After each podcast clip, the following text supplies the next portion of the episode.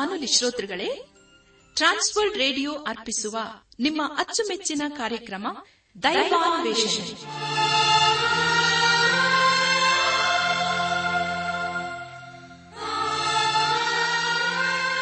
ಆತ್ಮೀಯ ಶ್ರೋತೃ ಬಾಂಧವರಿಗೆ ಪ್ರೀತಿಯ ನಮಸ್ಕಾರ. ನಮ್ಮ ದೈವಾನ್ವೇಷಣೆ ಕನ್ನಡ ಕಾರ್ಯಕ್ರಮವನ್ನು ಆಲಿಸಲು ನಿಮ್ಮನ್ನು ತುಂಬ ಹೃದಯದಿಂದ ಸ್ವಾಗತಿಸುತ್ತೇವೆ ದೈವಾನ್ವೇಷಣೆ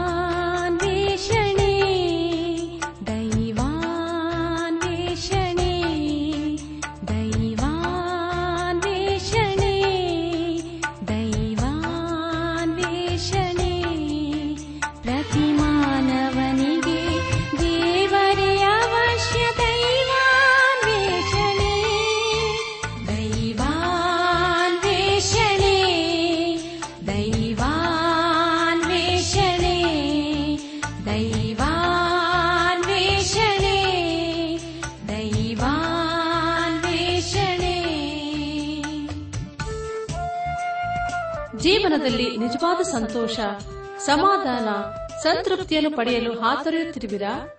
ಹಾಗಾದರೆ ಬನ್ನಿ ಪ್ರಿಯರೇ, ನಿಮಗೆಂದೇ ಪ್ರೀತಿಯಿಂದ ಪ್ರಸಾರ ಮಾಡುವ ದೈವಾನ್ವೇಷಣೆ ಕಾರ್ಯಕ್ರಮವನ್ನು ಆಲಿಸಿರಿ.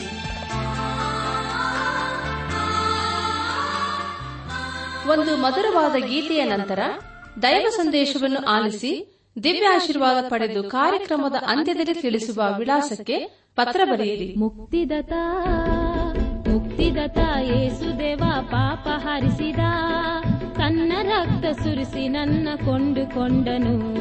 ತನ್ನ ರಕ್ತ ಸುರಿಸಿ ನನ್ನ ಕೊಂಡುಕೊಂಡನು.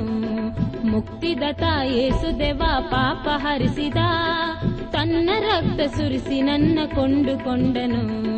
ತನ್ನ ರಕ್ತ ಸುರಿಸಿ ನನ್ನ ಕೊಂಡುಕೊಂಡನು.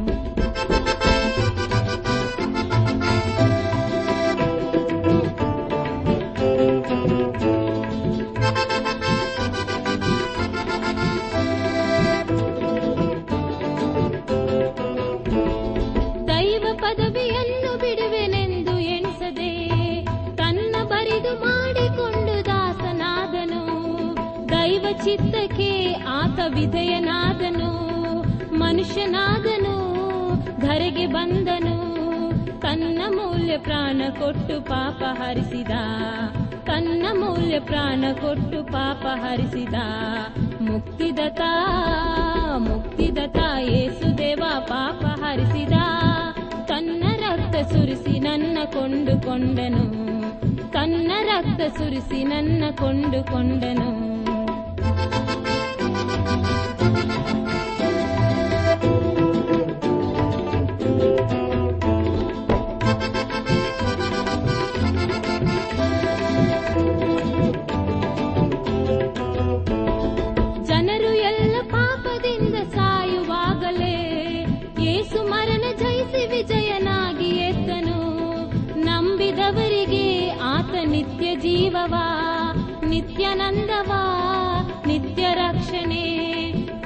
ತನ್ನ ಸ್ವಂತ ಸ್ವತ್ತನ್ನಾಗಿ ಮಾಡಿದನು. ಕೊಟ್ಟು ತನ್ನ ಸ್ವಂತ ಸ್ವತ್ತನ್ನಾಗಿ ಮಾಡಿದನು. ಮುಕ್ತಿದತ ಮುಕ್ತಿದತ ಏಸುದೇವ ಪಾಪ ಹರಿಸಿದ. ತನ್ನ ರಕ್ತ ಸುರಿಸಿ ನನ್ನ ಕೊಂಡುಕೊಂಡನು ತನ್ನ ರಕ್ತ ಸುರಿಸಿ ನನ್ನ ಕೊಂಡುಕೊಂಡನು ತನ್ನ ರಕ್ತ ಸುರಿಸಿ ನನ್ನ ಕೊಂಡುಕೊಂಡನು ಪ್ರಿಯರೇ ದೇವರ ವಾಕ್ಯವನ್ನು ಧ್ಯಾನ ಮಾಡುವ ಮುನ್ನ ಕರ್ತನ ಸಮ್ಮುಖದಲ್ಲಿ ನಮ್ಮನ್ನು ತಗ್ಗಿಸಿಕೊಂಡು ನಮ್ಮ ಶಿರವನ್ನು ಭಾಗಿಸಿ ನಮ್ಮ ಕಣ್ಣುಗಳನ್ನು ಮುಚ್ಚಿಕೊಂಡು ದೀನತೆಯಿಂದ ಪ್ರಾರ್ಥನೆ ಮಾಡೋಣ.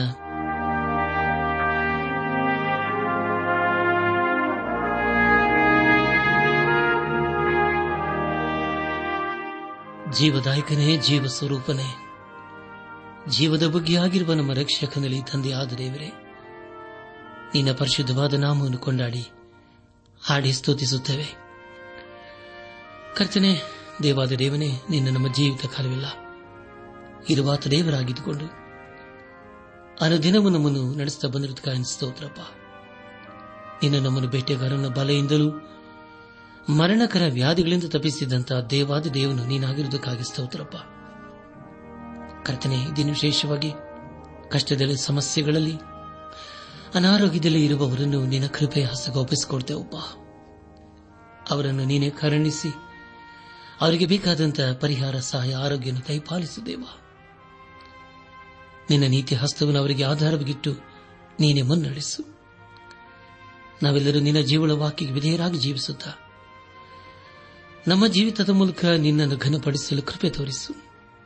ಎಲ್ಲ ಮಹಿಮೆ ನಿನ್ನ ಮಾತ್ರ ಸಲ್ಲುವುದಾಗಲಿ. ನಮ್ಮ ಪ್ರಾರ್ಥನೆ ಸ್ತೋತ್ರಗಳನ್ನು ಏಸುವಿಗಾಗಿ ಕೇಳುತ್ತಂದೆಯೇ. ಆಮೇನ್.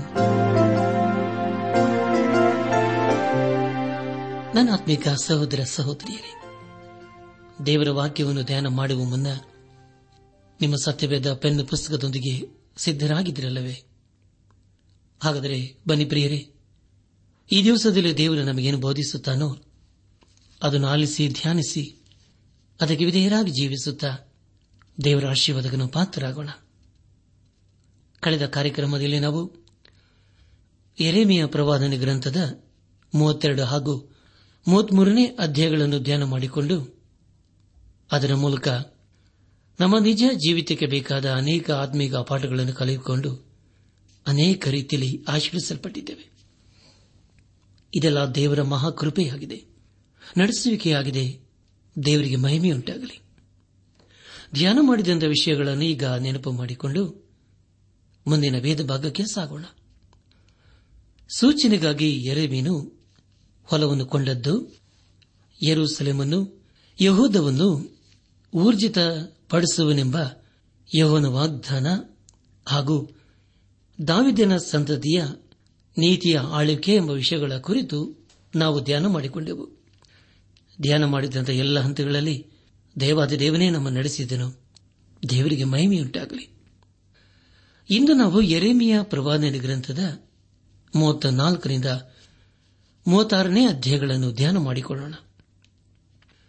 ಈ ಅಧ್ಯಾಯಗಳಲ್ಲಿ ಬರೆಯಲ್ಪಟ್ಟಿರುವಂತಹ ಮುಖ್ಯ ವಿಷಯಗಳು ಯರೂಸಲೇಮು ಬಾಬೀಲಿನ ಅರಸನ ವಶವಾಗುವುದೆಂದು ಎರೆಮಿನು ಚಿತ್ಕಿಯನ್ನನ್ನು ಎಚ್ಚರಿಸಿದ್ದು, ಯರೂಸಲಮಿನವರು ತಮ್ಮ ಗುಲಾಮರಿಗೆ ಕೊಟ್ಟ ಮಾತಿಗೆ ಹಿಂದೆಗೆಯಲು ಎರೆಮಿನು ಅವರನ್ನು ಖಂಡಿಸಿದ್ದೆಂಬುದಾಗಿಯೂ ರೇಖಾಬ್ಯರ ವಿಧೇಯತೆಯ ದೃಷ್ಟಾಂತದಿಂದ ಯಹೂದ್ಯರ ಅವಿಧೇಯತೆಯನ್ನು ಖಂಡಿಸಿದ್ದು ಹಾಗೂ ಯಹೋಯಾಕೀಮನು ಎರೇಮಿಯನ ಪ್ರವಾದಿನಿ ಗ್ರಂಥವನ್ನು ಸುಟ್ಟುಬಿಟ್ಟದ್ದು ಎಂಬುದಾಗಿ. ಪ್ರಿಯ ದೇವಜನರೇ, ಮುಂದೆ ನಾವು ಧ್ಯಾನ ಮಾಡುವಂತಹ ಎಲ್ಲ ಹಂತಗಳಲ್ಲಿ ದೇವರನ್ನು ಆಶ್ರಯಿಸಿಕೊಂಡು ಮುಂದೆ ಮುಂದೆ ಸಾಗೋಣ. ಮೂವತ್ತ ನಾಲ್ಕನೇ ಅಧ್ಯಾಯದ ಮುಖ್ಯ ವಿಷಯ ಈಗಾಗಲೇ ತಿಳ್ಕೊಂಡಾಗೆ ಅರಸನಾದ ಚಿತ್ಕಿಯನ್ನು ಸೆರೆಯಾಳಾಗಿ ಒಯ್ಯಲ್ಪಟ್ಟಿದ್ದಾನೆ. ಯಹಯ್ಯ ಕೀಮನು ದೇವರ ವಾಕ್ಯವನ್ನು ಹಾಳು ಮಾಡುವುದರ ಕುರಿತು ನಾವು ತಿಳಿದುಕೊಳ್ಳಲಿದ್ದೇವೆ.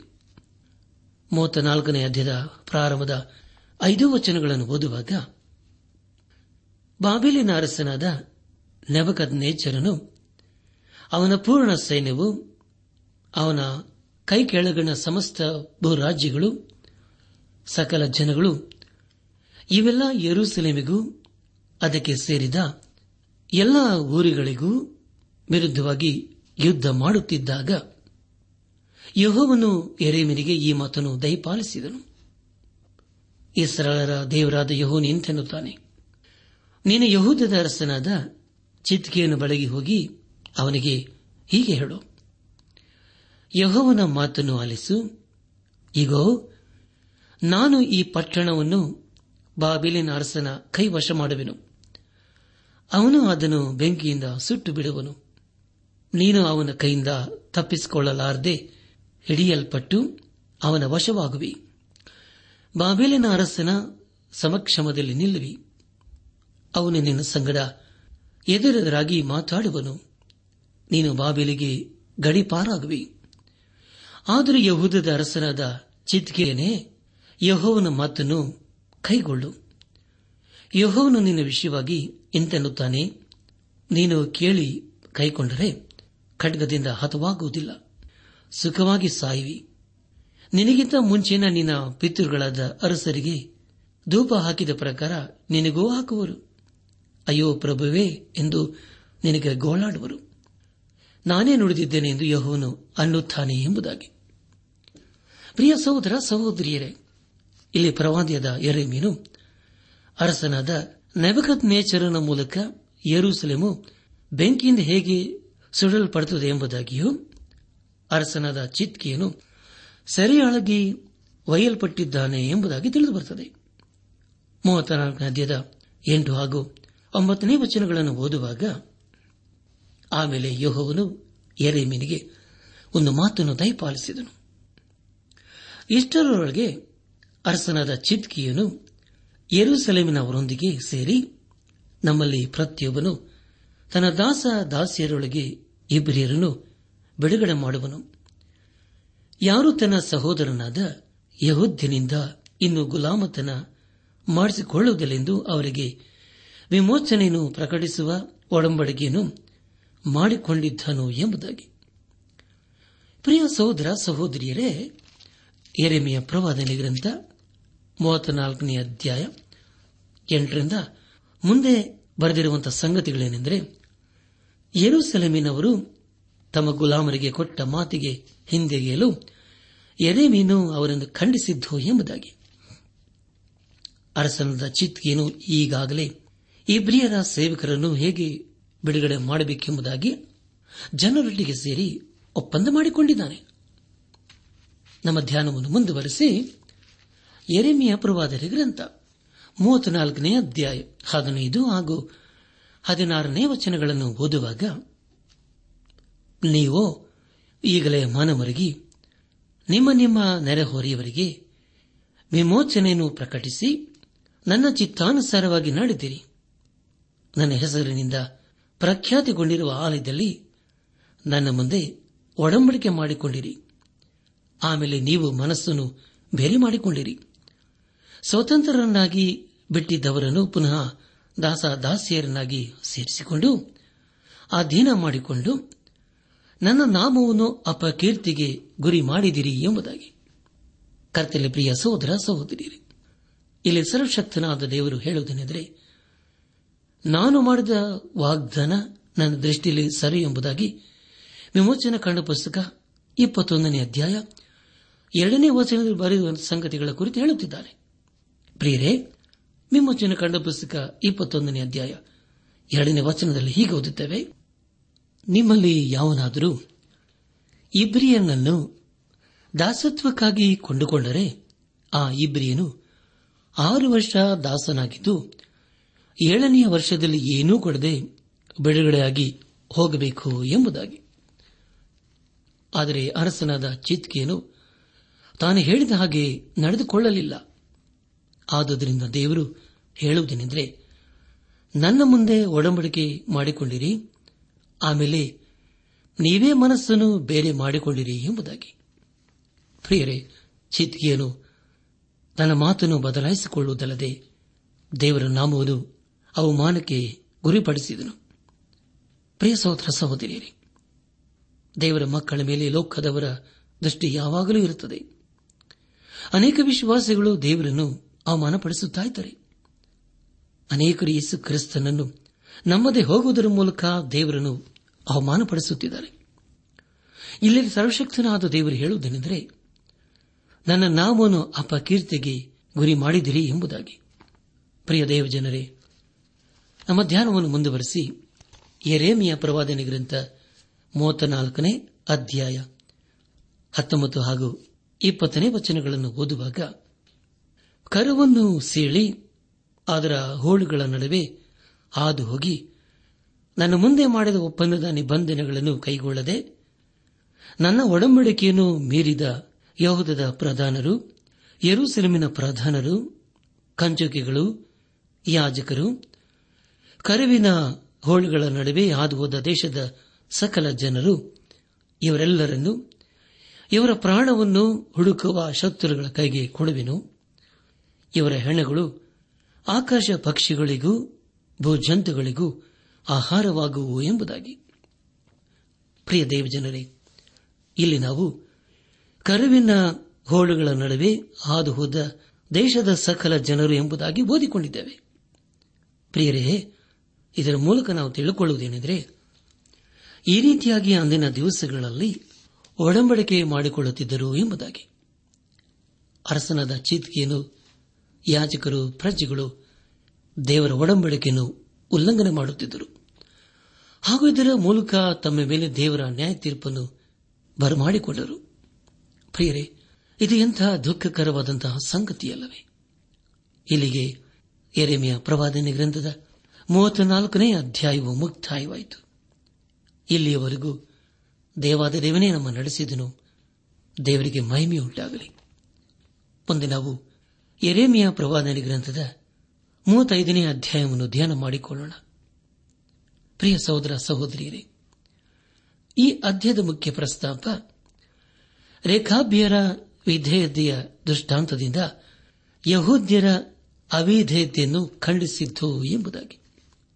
ಇದರ ಮೂಲಕ ಸರ್ವಶಕ್ತನಾದ ದೇವರು ನಮ್ಮನ್ನು ಈಗಲೂ ಎಚ್ಚರಿಸುತ್ತಿದ್ದಾನೆ. ನಾವು ಆತನಿಗಾಗಿ ಸಾಕ್ಷಿಗಳಾಗಿರಬೇಕು ಎಂಬುದಾಗಿ ಆತನು ಬಯಸುತ್ತಾನೆ. ಮಹಾಸಂಕಟ ಕಾಲವು ಮುಂದೆ ಬರಲಿದೆ. ಎರಿಮೆಯ ಪ್ರವಾದನೆ ಗ್ರಂಥ ಮೂವತ್ತೈದನೇ ಅಧ್ಯಾಯ ಪ್ರಾರಂಭದ ಎರಡು ವಚನಗಳನ್ನು ಓದುವಾಗ ಯೋಶಿಯನ ಮಗನು, ಯಹೋದದ ಅರಸನೂ ಆದ ಯಹೋಯ ಕೀಮನ ಕಾಲದಲ್ಲಿ ಯೋಹವನು ಎರೇಮಿಯನಿಗೆ ದಯಪಾಲಿಸಿದ ವಾಕ್ಯ. ನೀನು ರೇಖಾಬನ ಮನೆತನದವರ ಬಳಿಗೆ ಹೋಗಿ ಅವರ ಸಂಗಡ ಮಾತಾಡಿ ಅವರನ್ನು ಯಹೋವನ ಆಲಿದ ಒಂದು ಕೋಣೆಯೊಳಕ್ಕೆ ಕರೆದು ದ್ರಾಕ್ಷಾರಸವನ್ನು ಕೊಡಿಯುವುದಕ್ಕೆ ಕೊಡು ಎಂಬುದಾಗಿ. ಪ್ರಿಯ ಸಹೋದರ, ಸಹೋದರಿಯರೇ, ಇಲ್ಲಿ ಸರ್ವಶಕ್ತನಾದ ದೇವರು ಎರೇಮಿನಿಗೆ ಹೇಳುವುದೇನೆಂದರೆ ರೇಖಾಬ್ಯರ ಮನೆತನದ ಬಳಿಗೆ ಹೋಗಿ ಅವರ ಸಂಗಡ ಮಾತಾಡಿ ಅವರನ್ನು ಯಹೋನಾಲಿದ ಒಂದು ಕೋಣೆಯೊಳಗೆ ಕರೆದು ದ್ರಾಕ್ಷಾರಸವನ್ನು ಕುಡಿಯುವುದಕ್ಕೆ ಕೊಡು ಎಂಬುದಾಗಿ. ಪ್ರಿಯ ದೇವಜನರೇ, ಐದು ಹಾಗೂ ಆರನೇ ವಚನಗಳನ್ನು ಓದುವಾಗ ದೇವರ ಮನುಷ್ಯನು ಆದ ಆಸನನ ಮಕ್ಕಳ ಕೋಣೆಯೊಳಕ್ಕೆ, ಅಂದರೆ ಸರದಾರರ ಕೋಣೆಯ ಪಕ್ಕದಲ್ಲಿ ಶಲ್ಲೂಮನ ಮಗನು ದ್ವಾರಪಾಲಕನೂ ಆದ ಮಾಸೆಯನ ಕೋಣೆಯ ಮೇಲುಗಡೆ ಇರುವ ಕೋಣೆಯೊಳಕ್ಕೆ ಬರಮಾಡಿ, ಆ ರೇಖಾಬನ ಮನೆತನದವರ ಮುಂದೆ ದ್ರಾಕ್ಷಾರಸ ತುಂಬಿದ ಬಟ್ಟಲುಗಳನ್ನು, ಪಂಚಪಾತ್ರೆಗಳನ್ನು ಇಟ್ಟು ದ್ರಾಕ್ಷಾರಸವನ್ನು ಕುಡಿಯಿರಿ ಎಂದನು. ಅದಕ್ಕವರು, ನಾವು ದ್ರಾಕ್ಷಾರಸವನ್ನು ಕುಡಿಯುವುದೇ ಇಲ್ಲ. ನಮ್ಮ ಪಿತೃವಾದ ರೇಖಾಬನ ಮಗನಾದ ಯವನಾದಾಬನು ನಮಗೆ, ನೀವಾಗಲಿ, ನಿಮ್ಮ ಸಂತಾನದವರಾಗಲಿ, ಯುಗ ಯುಗಾಂತರಕ್ಕೂ ದ್ರಾಕ್ಷಾರಸ ಕುಡಿಯಬಾರದು ಎಂಬುದಾಗಿ. ಪ್ರಿಯ ಸಹೋದರ ಸಹೋದರಿಯರೇ ರೇಖಾಬೀರು ಎರೆ ಮೀನು ಕೊಟ್ಟ ದ್ರಾಕ್ಷಾರಸವನ್ನು ಸಂಪೂರ್ಣವಾಗಿ ನಿರಾಕರಿಸಿದರು. ಮೂವತ್ತೈದನೇ ಅಧ್ಯಾಯ, ಹದಿಮೂರರಿಂದ ಹದಿನೈದನೇ ವಚನಗಳಲ್ಲಿ ಹೀಗೆ ಓದುತ್ತೇವೆ. ಆಗ ಯಹೋವನ ಎರೆಮರಿಗೆ ಈ ಮಾತನ್ನು ದಯಪಾಲಿಸಿದರು. ಇಸ್ರಾಯೇಲರ ದೇವರು ಸೇನಾಧೀಶ್ವರನಾದ ಯೋಹವನ್ ಇಂತೆನ್ನುತ್ತಾನೆ. ನೀನು ಹೋಗಿ ಯಹೋದ್ಯರಿಗೂ ಯರೂಸೆಲ್ಮಿನ ನಿವಾಸಿಗಳು ಹೀಗೆ ಹೇಳು. ಇದರಿಂದ ನೀವು ಬುದ್ಧಿ ತಂದುಕೊಂಡು ನನ್ನ ಮಾತುಗಳನ್ನು ಕೇಳುವುದಿಲ್ಲವೋ ಎಂದು ಯಹೋನ ಅನ್ನುತ್ತಾನೆ. ರೇಖಾಬನ ಮಗನಾದ ಯೋನಾದಾಬನು ಸನ ಸಂತಾನದವರಿಗೆ ದ್ರಾಕ್ಷಾರಸವನ್ನು ಕುಡಿಯಬಾರದೆಂದು ಕೊಟ್ಟ ಅಪ್ಪಣೆ ನೆರವೇರಿದೆ. ಅವರು ಹಿಂದಿನವರಿಗೂ ಕುಡಿಯಲಿಲ್ಲ. ತಮ್ಮ ಪಿತೃವಿನ ಆಜ್ಞೆಯನ್ನು ಕೈಗೊಂಡಿದ್ದಾರೆ ನೀವೋ, ನಾನು ನಿಮಗೆ ಎಡೆಬಿಡದೆ ಹೇಳುತ್ತಾ ಬಂದರೂ ನನ್ನ ಮಾತಿಗೆ ಕಿವಿಗೊಳ್ಳಲಿಲ್ಲ. ಇದಲ್ಲದೆ ನಾನು ನನ್ನ ಸೇವಕರಾದ ಪ್ರವಾದಿಗಳನ್ನೆಲ್ಲ ನಿಮ್ಮ ಬಳಿಗೆ ನಿತ್ಯವೂ ಕಳಿಸುತ್ತಾ, ನೀವೆಲ್ಲರೂ ನಿಮ್ಮ ನಿಮ್ಮ ದುರ್ಮಾರ್ಗಗಳಿಂದ ಹಿಂದಿರುಗಿ, ನಿಮ್ಮ ನಡತೆಗಳನ್ನು ಸರಿಪಡಿಸಿಕೊಳ್ಳಿರಿ. ಹೀಗೆ ಮಾಡಿದರೆ ನಾನು ನಿಮಗೂ, ನಿಮ್ಮ ಪಿತೃಗಳಿಗೂ ದಯಪಾಲಿಸಿದ ದೇಶದಲ್ಲಿ ನೀವು ಸುಖವಾಗಿರುವಿರಿ. ಅಂದು ಹೇಳಿಸಿದರೂ ನೀವು ನನ್ನ ಮಾತನ್ನು ಕೇಳಲಿಲ್ಲ, ಕಿವಿಗೊಡಲು ಇಲ್ಲ ಎಂಬುದಾಗಿ. ಕರ್ತನ ಪ್ರಿಯರಾದವರೇ ರೇಖಾಭಿಯರು ನಂಬಿಕೆಯಿಂದ ದೇವರ ಮಾತಿಗೆ ವಿಧೇಯರಾದರು. ಆದರೆ ಯಹೂದದವರು ಸರ್ವಶಕ್ತನಾದ ದೇವರಿಗೆ ಅವಿಧೇಯರಾದರು. ಹಾಗೂ ತಾವು ದೇವರೊಂದಿಗೆ ಮಾಡಿಕೊಂಡ ಒಡಂಬಡಿಕೆಯನ್ನು ನೆರವೇರಿಸುವುದರಲ್ಲಿ ಸೋತು ಹೋದರು. ಆದುದರಿಂದ ಯಹೂದದವರ ಮೇಲೆ ದೇವರ ನ್ಯಾಯ ತಿರುಪು ಬಂದಿತು. ದೇವರ ಮಾತಿಗೆ ವಿಧೇಯರಾದ ರೇಖಾಭಿಯರನ್ನು ದೇವರು ಆಶೀರ್ವದಿಸಿದನು. ದೇವರಿಗೆ ಮಹಿಮೆಯುಂಟಾಗಲಿ. ಇಲ್ಲಿಗೆ ಇರೇಮಿಯ ಪ್ರವಾದನೆ ಗ್ರಂಥದ ಮೂವತ್ತೈದನೇ ಅಧ್ಯಾಯವು ಮುಕ್ತಾಯವಾಯಿತು. ಇಲ್ಲಿವರೆಗೂ ದೇವಾದ ದೇವನೇ ನಮ್ಮನ್ನು ನಡೆಸಿದನು. ದೇವರಿಗೆ ಮಹಿಮೆಯುಂಟಾಗಲಿ. ಮುಂದೆ ನಾವು ಎರೆಮೆಯ ಪ್ರವಾದನೆ ಗ್ರಂಥದ ಮೂವತ್ತಾರನೇ ಅಧ್ಯಾಯವನ್ನು ಧ್ಯಾನ ಮಾಡಿಕೊಳ್ಳೋಣ. ಈ ಅಧ್ಯಾಯದಲ್ಲಿ ಬರೆಯಲ್ಪಟ್ಟಿರುವಂತಹ ಮುಖ್ಯ ಪ್ರಸ್ತಾಪ, ಯಹೋಯಾಕೇಮನು ಎರೆಮೆಯನ ಪ್ರವಾದನೆ ಗ್ರಂಥವನ್ನು ಸುಟ್ಟುಬಿಟ್ಟದ್ದು ಎಂಬುದಾಗಿ. ಪ್ರಿಯರೇ, ಮುಂದೆ ಮುಂದೆ ನಾವು ಧ್ಯಾನ ಮಾಡುವಂತಹ ಎಲ್ಲ ಹಂತಗಳಲ್ಲಿ ದೇವರನ್ನು ಆಚರಿಸಿಕೊಳ್ಳೋಣ. ಈ ಮೂವತ್ತಾರನೇ ಅಧ್ಯಾಯದಲ್ಲಿ ಅರಸನಾದ ಯಹ ಕೀಮನು ದೇವರ ಮಾತನ್ನು ಹೇಗೆ ಉಲ್ಲಂಘನೆ ಮಾಡಿದನೆಂಬುದಾಗಿ ತಿಳಿದು ಬರುತ್ತದೆ ದೇವರು ಪ್ರವಾದಿದ ಎರೆಮಿನ ಮೂಲಕ ಯಹಯ್ಯ ಕೀಮನಿಗೆ ಒಂದು ಸಂದೇಶವನ್ನು ಕಳಿಸಿಕೊಡುತ್ತಿದ್ದನೆಂಬುದಾಗಿ ಮುಂದೆ ನಾವು ತಿಳಿದುಕೊಳ್ಳುತ್ತೇವೆ ಎರೆಮೆಯ ಪ್ರವಾದರ ಗ್ರಂಥ ಮೂವತ್ತಾರನೇ ಅಧ್ಯದ ಪ್ರಾರಂಭದ ಎರಡು ವಚನಗಳನ್ನು ಓದುವಾಗ ಯೋಶಿಯನ ಮಗನು ಯಹುದದ ಅರಸನಾದ ಯಹೋಯ್ಯ ಕೀಮನ ಆಳ್ವಿಕೆಯ ನಾಲ್ಕನೇ ವರ್ಷದಲ್ಲಿ ಯಹೋವನು ಎರೆಮೆನಿಗೆ ಈ ಮಾತನ್ನು ದಯಪಾಲಿಸಿದನು. ಈ ಗ್ರಂಥ ಬರೆಯತಕ್ಕ ಸುರುಳಿಯನ್ನು ತೆಗೆದುಕೊಂಡು, ನಾನು ಯೋಶ್ರೇಯನ ಕಾಲದಲ್ಲಿ ನಿನ್ನ ಸಂಗಡ ಮಾತಾಡಿದಂದಿನಿಂದ ಇಂದಿನವರಿಗೆ ಇಸ್ರಾಯೇಲು, ಯಹೂದ ಸಕಲ ಜನಾಂಗಗಳು ಇವುಗಳ ವಿಷಯವಾಗಿ ನಿನಗೆ ನಡೆಯುತ್ತಾ ಬಂದಿರುವ ಮಾತುಗಳನ್ನೆಲ್ಲ ಬರೆ ಎಂಬುದಾಗಿ. ಪ್ರಿಯ ಸಹೋದರ ಸಹೋದರಿಯರೇ, ಇಲ್ಲಿ ಸರ್ವಶಕ್ತನಾದ ದೇವರು ತಾನು ಹೇಳುವುದೆಲ್ಲವನ್ನೂ ಬರೆಯಲು ಯರೇಮನಿಗೆ ತಿಳಿಸುತ್ತಿದ್ದಾನೆ. ಆದುದರಿಂದ ಯರೇಮೀನು ದೇವರು ಹೇಳಿದ್ದನ್ನು ಬರೆಯುವುದಕ್ಕೆ ಬಾರೂಕನನ್ನು ಕೇಳಿಕೊಳ್ಳುತ್ತಾನೆ. ಎರೇಮಿನ ಬಾಯಿಂದ ಬಂದ ಹಾಗೆ ಬಾರಕನು ದೇವರ ವಾಕ್ಯದ ಕುರಿತು ಬರೆದನು. ಎರೆಮೆಯ ಪ್ರವಾದನೆ ಗ್ರಂಥ, ಮೂವತ್ತಾರನೇ ಅಧ್ಯಾಯ, ಹತ್ತೊಂಬತ್ತರಿಂದ ಇಪ್ಪತ್ಮೂರನೇ ವಚನಗಳನ್ನು ಓದುವಾಗ, ಆಗ ಪ್ರಧಾನರು ಬಾರುಗನಿಗೆ ಹೊರಡು, ನೀನು ಎರೆಮೆನು ಅಡಗಿಕೊಳ್ಳಿರಿ ನೀವೆಲ್ಲಿದ್ದೀರೆಂಬುದು ಯಾರಿಗೂ ಗೊತ್ತಾಗಬಾರದೆಂದು ಹೇಳಿ ಸುರಳಿಯನ್ನು ಲೇಖಕನಾದ ಯಲೇಶಾಮನ ಕೋಣೆಯಲ್ಲಿ ಇಟ್ಟುಬಿಟ್ಟು ಅರಸರ ಬಳಿಗೆ ಹೋಗಿ ಆ ಮಾತುಗಳನ್ನೆಲ್ಲ ಅವನಿಗೆ ಅರಿಕೆ ಮಾಡಿದರು. ಕೂಡಲೇ ಅರಸನು ಸುರುಳಿಯನ್ನು ತರುವುದಕ್ಕೆ ಯಹೂದಿಯನ್ನು ಕಳಿಸಿದನು ಅವನು ಲೇಖಕನಾದ ಎಲಿಶಾಮನ ಕೋಣೆಯೊಳಗಿಂದ ಅದನ್ನು ತೆಗೆದುಕೊಂಡು ಬಂದು ಅರಸನ ಮತ್ತು ಅವನ ಪಕ್ಕದಲ್ಲಿ ನಿಂತಿದ್ದ ಸಕಲ ಪ್ರಧಾನರ ಮುಂದೆ ಓದಿದನು. ಆಗ ಪುಷ್ಯ ಮಾಸ ಅರಸನು ಚಳಿಗಾಲದ ಮನೆಯಲ್ಲಿ ಕೂತಿದ್ದನು. ಅವನ ಮುಂದೆ ಅಗಿಷ್ಟಿಕೆಯು ಉರಿಯುತ್ತಿತ್ತು. ಯಹೂದಿಯು ಬರವಣಿಗೆಯ ಮೂರು, ನಾಲ್ಕು ಪಠಗಳನ್ನು ಓದಿದ ಹಾಗೆಲ್ಲ ಅರಸನು ಆಯಾ ಭಾಗಗಳನ್ನು ಚೂರಿಯಿಂದ ಕತ್ತರಿಸಿ ಸುರುಳಿ ಸಂಪೂರ್ಣವಾಗಿ ಸುಟ್ಟು ಹೋಗುವ ತನಕ ಅಗ್ಗಿಷ್ಟಿಕೆಯ ಬೆಂಕಿಯಲ್ಲಿ ಹಾಕುತ್ತಾ ಬಂದನು ಎಂಬುದಾಗಿ. ಪ್ರಿಯ ಸಹೋದರ ಸಹೋದರಿಯರೇ ಇದೆಂತಹ ದುಃಖಕರವಾದಂತಹ ಸಂಗತಿಯಲ್ಲವೇ? ಅರಸನಾದ ಯೋಹಯ್ಯ ಕೀಮನು ದೇವರ ವಾಕ್ಯದ ಸುರುಳಿಯನ್ನು ಕತ್ತರಿಸಿ ಸುರುಳಿ ಸಂಪೂರ್ಣವಾಗಿ ಸುಟ್ಟು ಹೋಗುವ ತನಕ ಅಗ್ಗಿಷ್ಟಿಕೆಯ ಬೆಂಕಿಲು ಹಾಕುತ್ತಾ ಬಂದನು. ದೇವರ ಮಾತುಗಳಿಂದ ಅರಸನಾದ ಯೋಹಯ್ಯ ಕೀಮನು ಒಪ್ಪಿಕೊಳ್ಳಲೂ ಇಲ್ಲ, ಅದನ್ನು ನಂಬಲೂ ಇಲ್ಲ. ಪ್ರಿಯ ಸಹೋದರ ಸಹೋದರಿ ಅನೇಕರು ದೇವರ ವಾಕ್ಯವನ್ನು ನಿರಾಕರಿಸುತ್ತಾರೆ. ದೇವರ ವಾಕ್ಯವನ್ನು ನಿರಾಕರಿಸುವುದೊಂದೇ ಒಂದೇ ಯಹಕೀಮನ ಹಾಗೆ ಸುರಳಿಯನ್ನು ಅಗ್ಗಿಷ್ಟಿಕೆಯ ಬೆಂಕಿಲಿ ಹಾಕುವುದೂ ಒಂದೇ. ಒಂದು ಸಾರಿ ಒಬ್ಬ ಹುಡುಕನು ತನ್ನ ತಾಯಿಗೆ ಹೀಗೆ ಹೇಳಿದನು, ಅಮ್ಮ, ಕಪಾಟಿನಲ್ಲಿ ಧೂಳು ತುಂಬಿದ ಒಂದು ಹಳೆಯ ಪುಸ್ತಕವನ್ನು ಕಂಡೆ ಎಂಬುದಾಗಿ. ಅದಕ್ಕೆ ಆತ ಹೀಗಂದಳು, ಮಗನೇ, ಎಚ್ಚರಿಕೆ, ಅದು ದೇವರ ಪುಸ್ತಕ ಎಂದು ಹೇಳಿದಳು. ಅದಕ್ಕೆ ಮಗನು ಅದನ್ನು ಕೇಳಿಸಿಕೊಂಡು ಆಶ್ಚರ್ಯಗೊಂಡನು. ಮತ್ತು ಹೇಳಿದನೆಂದರೆ ಅಮ್ಮ, ಇದನ್ನು ನಾವು ಸಂಪೂರ್ಣವಾಗಿ ಕಳೆದುಕೊಳ್ಳುವುದಕ್ಕೆ ಮುಂಚೆ ನಾವು ಉಪಯೋಗಿಸದೇ ಇರುವ ಈ ದೇವರ ವಾಕ್ಯದ ಪುಸ್ತಕವನ್ನು ಮತ್ತೆ ದೇವರಿಗೆ ಹಿಂದಿರುಗಿಸುವುದು ಒಳ್ಳೆಯದಲ್ಲವೇ ಎಂಬುದಾಗಿ. ಹೌದಲ್ಲ ಪ್ರಿಯರೇ? ಅನೇಕ ಸಾರಿ ನಾವು ಕೂಡ ದೇವರ ವಾಕ್ಯದ ಪುಸ್ತಕವನ್ನು ಹಾಗೆ ಮಾಡಿರಬಹುದಲ್ಲವೇ? ಈ ಸಮಯದಲ್ಲಿ ನಮ್ಮನ್ನು ಪರೀಕ್ಷಿಸಿಕೊಳ್ಳುವುದು ಒಳ್ಳೆಯದಲ್ಲವೇ? ಎರಿಮೆಯ ಪ್ರವಾದನ ಗ್ರಂಥ, ಮೂವತ್ತಾರನೇ ಅಧ್ಯಾಯ, ಇಪ್ಪತ್ನಾಲ್ಕನೇ ವಚನವನ್ನು ಓದುವಾಗ, ಪ್ರಿಯರೇ, ಈ ವಚನ ಮೂಲಕ ನಾವು ತಿಳಿದುಕೊಳ್ಳುವುದೇನೆಂದರೆ ಸುರಳಿಯಲ್ಲಿದ್ದ ಮಾತುಗಳನ್ನು ಕೇಳಿದ್ದ ಅವನ ಸೇವಕರಲ್ಲಿ ಯಾರೂ ಭಯಪಡಲಿಲ್ಲ, ಪಶ್ಚಾತ್ತಾಪ ಪಡಲಿಲ್ಲ ಎಂಬುದಾಗಿ. ಯಹೋಯಾಕೀಮನು ದೇವರ ವಾಕ್ಯದ ಸುರಳಿಯನ್ನು ಸುಟ್ಟು ಬಿಟ್ಟನು ಹಾಗಾದರೆ ಪ್ರಿಯರೇ, ದೇವರ ವಾಕ್ಯವು ಅಲ್ಲಿಗೆ ನಿಂತು ಹೋಯಿತೋ? ಖಂಡಿತ ಇಲ್ಲ. ಮೂವತ್ತಾರನೇ ಅಧ್ಯದ ಇಪ್ಪತ್ತೆಂಟನೇ ವಚನದಲ್ಲಿ ಹೀಗೆ ಓದಿದ್ದೇವೆ ಯಹೋವನು ಎರಿಮನಿಗೆ ಈ ವಾಕ್ಯವನ್ನು ದಯಪಾಲಿಸಿದನು. ನೀನು ಇನ್ನೊಂದು ಸುರುಳಿಯನ್ನು ತೆಗೆದುಕೊಂಡು ಯಹೋದದ ಅರಸನಾದ ಯಹೋಯಾಕ್ಯಮನು ಸುಟ್ಟ ಮೊದಲನೆಯ ಸುರುಳಿಯಲ್ಲಿದ್ದ ಪೂರ್ವದ ಆ ಮಾತುಗಳನ್ನೆಲ್ಲ ಪುನಃ ಬರೆಯಿಸು ಎಂಬುದಾಗಿ.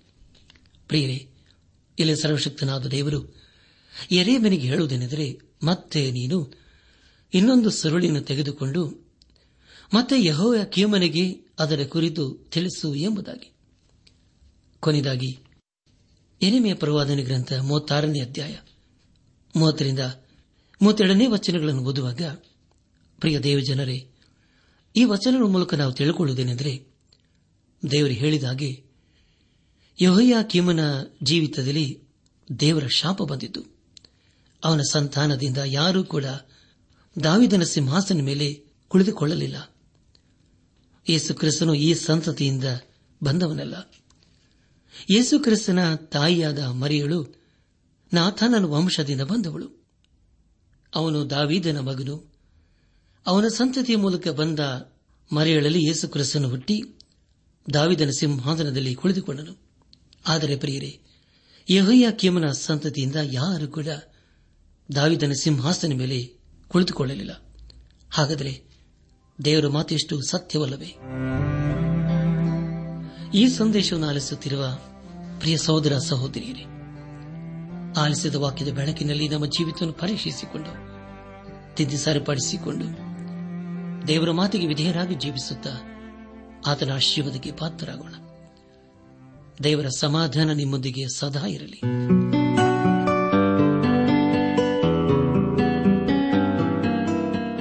ಪ್ರಿಯರೇ, ನಿಮಗೆ ಪ್ರಾರ್ಥನೆಯ ಅವಶ್ಯಕತೆ ಇದ್ದರೆ ನಿಮ್ಮಲ್ಲಿ ಏನಾದರೂ ಸಂದೇಹ ಅಥವಾ ಸಲಹೆಗಳಿದ್ದರೆ, ದಯಮಾಡಿ ದೂರವಾಣಿಯ ಕರೆ ಮೂಲಕ ನಮಗೆ ತಿಳಿಸಿರಿ. ನಮ್ಮ ಮೊಬೈಲ್ ದೂರವಾಣಿ ಸಂಖ್ಯೆ ಒಂಬತ್ತು ಎಂಟು ನಾಲ್ಕು ಐದು ಆರು ಒಂದು ಆರು ನಾಲ್ಕು ಒಂದು ಎರಡು.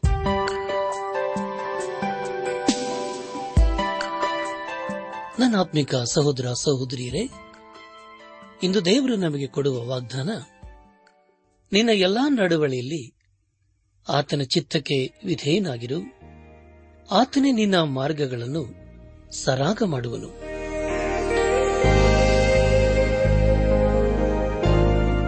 ಪ್ರಿಯರೇ, ದೈವಾನ್ವೇಷಣೆ ಕಾರ್ಯಕ್ರಮವು ನಿಮ್ಮ ಅನುದಿನ ಜೀವನಕ್ಕೆ ಬೇಕಾದ ನವ ಉತ್ತೇಜನ ಹಾಗೂ ಆಶೀರ್ವಾದ ನೀಡಿದೆ ಎಂದು ನಾವು ನಂಬುತ್ತೇವೆ. ನಿಮ್ಮ ಅನಿಸಿಕೆ ಹಾಗೂ ಅಭಿಪ್ರಾಯ ನಮ್ಮೊಂದಿಗೆ ಪತ್ರದ ಮೂಲಕ ಇಮೇಲ್ ಅಥವಾ ದೂರವಾಣಿ ಮೂಲಕ ದಯಮಾಡಿ ತಿಳಿಸಿರಿ. ನಿಮ್ಮ ಸಂತೋಷದಲ್ಲಿ ನಾವು ಸಹ ಪಾಲುಗಾರರಾಗುತ್ತೇವೆ ಹಾಗೂ ನಿಮ್ಮ ಪತ್ರಗಳಿಗೆ ಉತ್ತರಿಸುತ್ತೇವೆ. ಈ ಕಾರ್ಯಕ್ರಮವನ್ನ ಕೇಳುವಂತೆ ನಿಮ್ಮ ಸ್ನೇಹಿತರಿಗೂ, ಬಂಧುಗಳಿಗೂ ನೆರೆಹೊರೆಯವರಿಗೂ ತಿಳಿಸಿರಿ. ದೇವರ ಅಧಿಕ ಆಶೀರ್ವಾದ ನಿಮ್ಮೆಲ್ಲರ ಮೇಲೆ ಸುರಿಯಲಿ.